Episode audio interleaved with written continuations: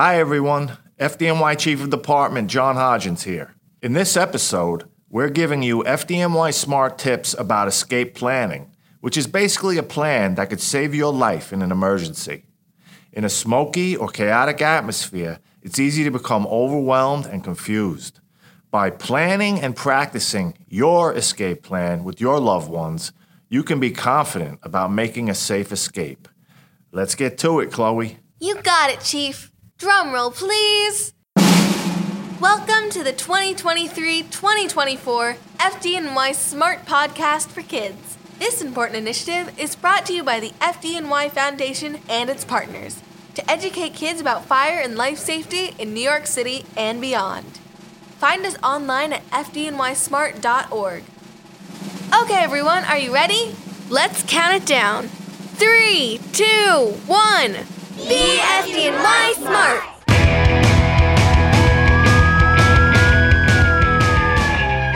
Hi, everyone. I'm retired firefighter Danny Glover, and this is the FDNY Smart Podcast for Kids. With help from our student host, Chloe. Hi, everyone. We're bringing you our FDNY podcast that focuses on safety for kids. Thank you so much for joining us. We're coming to you from the FDNY Fire Zone, I was playing. New York City's interactive learning center. Where kids of all ages come to learn about fire and life safety. That's right, Chloe. Here at the FDNY, we like to be prepared. We love to share safety tips in order to prevent fires from happening in the first place. But we know accidents happen. So here at the FDNY, we like drilling or practicing. Firefighters practice how to hook up the hose line to the hydrant, how to quickly enter a building on fire, and how to put the fire out quickly and efficiently. Practicing is super important because then you'll know just what to do in an actual emergency. Exactly. At school, you all have fire drills so you can practice exiting the building and where to meet up once you get outside. Today, we're talking about the importance of having an escape plan at home and practicing it with your entire family. Your plan should include the two best ways to exit your home. That could mean out the front door, through the window and down a fire escape, or down an inside stairwell. My apartment building has sprinklers inside of it, and we don't have a fire escape. So if there is a fire in our apartment, my family knows to avoid the elevator and exit down either of the two stairwells. On the other hand, my friend lives in a building with a fire escape. If you live in New York City, there's a good chance your plan may be different from your friends. Whether you live in a brownstone, apartment building, high rise, or house, it's important that everyone has an exit plan. Now, there are situations in certain buildings where staying put in your home is the safest thing to do. This might be in a high rise building or a building with sprinklers when the fire is far away from you. In this case, staying inside may be less dangerous than entering a smoke filled hallway or stairwell. The best rule of thumb is to follow your building's fire safety plan and listen to the instructions of the FDNY. And don't forget, your family should decide on a meeting place outside, so if you get separated, everyone will know where to find each other. That's right. Plus, there are two additional things you should also remember to practice. Do you know what they are, Chloe? Hmm. As you leave, what is the most important thing you can do to help keep the smoke and fire from spreading? Oh, right, of course. When escaping a fire or smoke condition, the most important thing to do is close the door as you leave. This definitely helps your neighbors keep safe and firefighters fight the fire. That's right! Closing the door will help keep the smoke and fire contained. Firefighters are trained to access the fire even when the door is closed and locked. The other important tip is to call 911 once you're safe. I know you spoke to the FDNY's fire safety education team all about escape planning. I can't wait to hear what you discussed today on Conversations with Chloe. Hi everyone, I am so excited. I've been given all access to the FDNY. Clear, clear, everybody clear? Shot. So, inquiring minds, join me while I go behind the scenes and in the field to explore the nitty gritty. Raise the doors to the firehouses and EMS stations and get the inside scoop with the greatest fire department in the world. Conversation. Conversations. Conversations with Chloe. Today I'm here with firefighter Nicole Rizzi from Engine 319. As a member of the FDNY Fire Safety Education Team, she visits local schools to teach kids all about how to stay fire safe and prepared. Welcome, firefighter Rizzi. It's great to meet you. Hi, Chloe. It's great to be here. Hi, kids. Today we're talking about the importance of an escape plan and practicing it. That's something you teach during your sessions, right? Absolutely. We teach kids of all ages how to be fire safe in their homes, and we definitely discuss having an escape plan and practicing it. First, we like to remind kids how important it is to have a working smoke alarm, and we show them how to test it by pressing the test button. That way, they can remind the adults in their homes to test theirs. We discuss developing an escape plan and the importance of practicing it multiple times in multiple ways. What do you mean? Well, if there's a fire in your home, the situation could be hectic, confusing, and even scary. But if you practice your plan multiple times, even if it is hectic, confusing, and scary, you'll be familiar with what to do. That's true.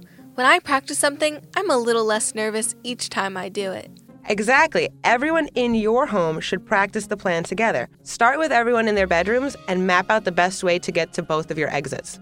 Once everyone is familiar with it, I recommend trying to do it with the lights out, in the dark, or even blindfolded. Because if there is a fire, you might not be able to see and it could get very tough to breathe. So when the smoke alarm sounds, stay low and go. Crawl on your hands and knees under the smoke and use your hands to feel along the walls to the exit. Walls will always lead to a door or a window. That's a great idea. I've heard firefighters recommend feeling the door with the back of your hand before opening it. Can you explain why we might want to do that? Sure, we recommend feeling the door with the back of your hand for the heat. If the door feels cool, you can carefully open that door. But if it feels hot, it could mean that the fire is close by you and you should turn around and choose another way out. You know, a lot of people have shoes, strollers, scooters, and bikes right near their doorway. Or I've seen fire escapes with plants, chairs, and even tables on them. That can't be good for escaping. You're absolutely right, Chloe. It isn't. Hallways, stairs, exits, including fire escapes, should always be clear. You don't want anything to slow your emergency exit down or block your way out. Also, that way the FDNY can more easily get in. We and our hose line won't be entangled in strollers, bikes, and shoes and can more easily put the fire out. So, fire escapes, stairways, and landings should not be used for storage, and nothing should obstruct your doors from closing properly when you leave.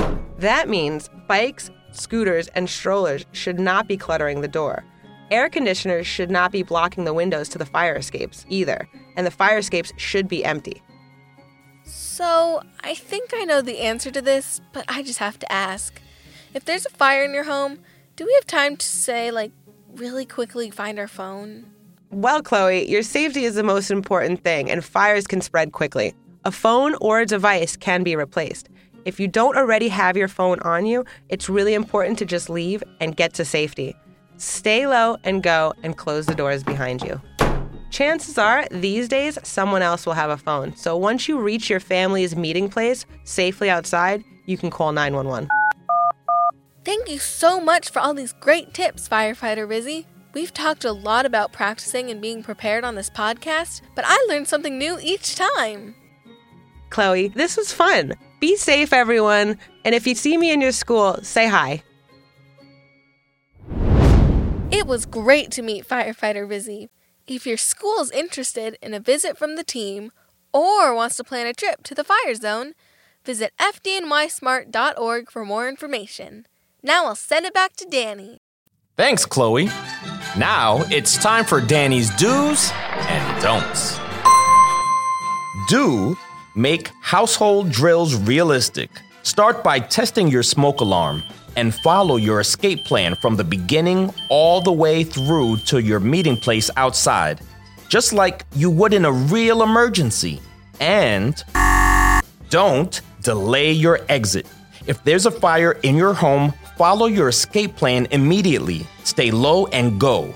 And close the door on your way out.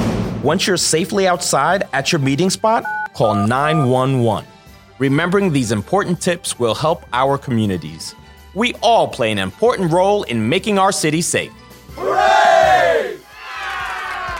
For more do's and don'ts of fire and life safety, go to fdnysmart.org. We sure appreciate you all for listening and caring about fire and life safety. With millions of children and adults in New York City, the FDNY works hard every day to ensure our safety. But we all can help out. Everyone listening has the power to help those that live, work, and visit the city keep safe. You make a difference. Thank you for listening to our FDNY Smart Podcast for Kids. Thank you to firefighter Rizzi and our student host, Chloe. Bye, everyone. Follow our fire and life safety mascots, Hot Dog and Siren, on social media. And check out our website at fdnysmart.org for more safety tips. I'm retired firefighter Danny Glover, signing off from the FDNY Fire Zone. Until next time, be safe. Take it from here, Chloe. The FDNY Smart Podcast for Kids is an initiative from the FDNY Foundation and its partners. To learn more on how you can support our educational efforts, go to fdnyfoundation.org. And remember, be FDNY smart.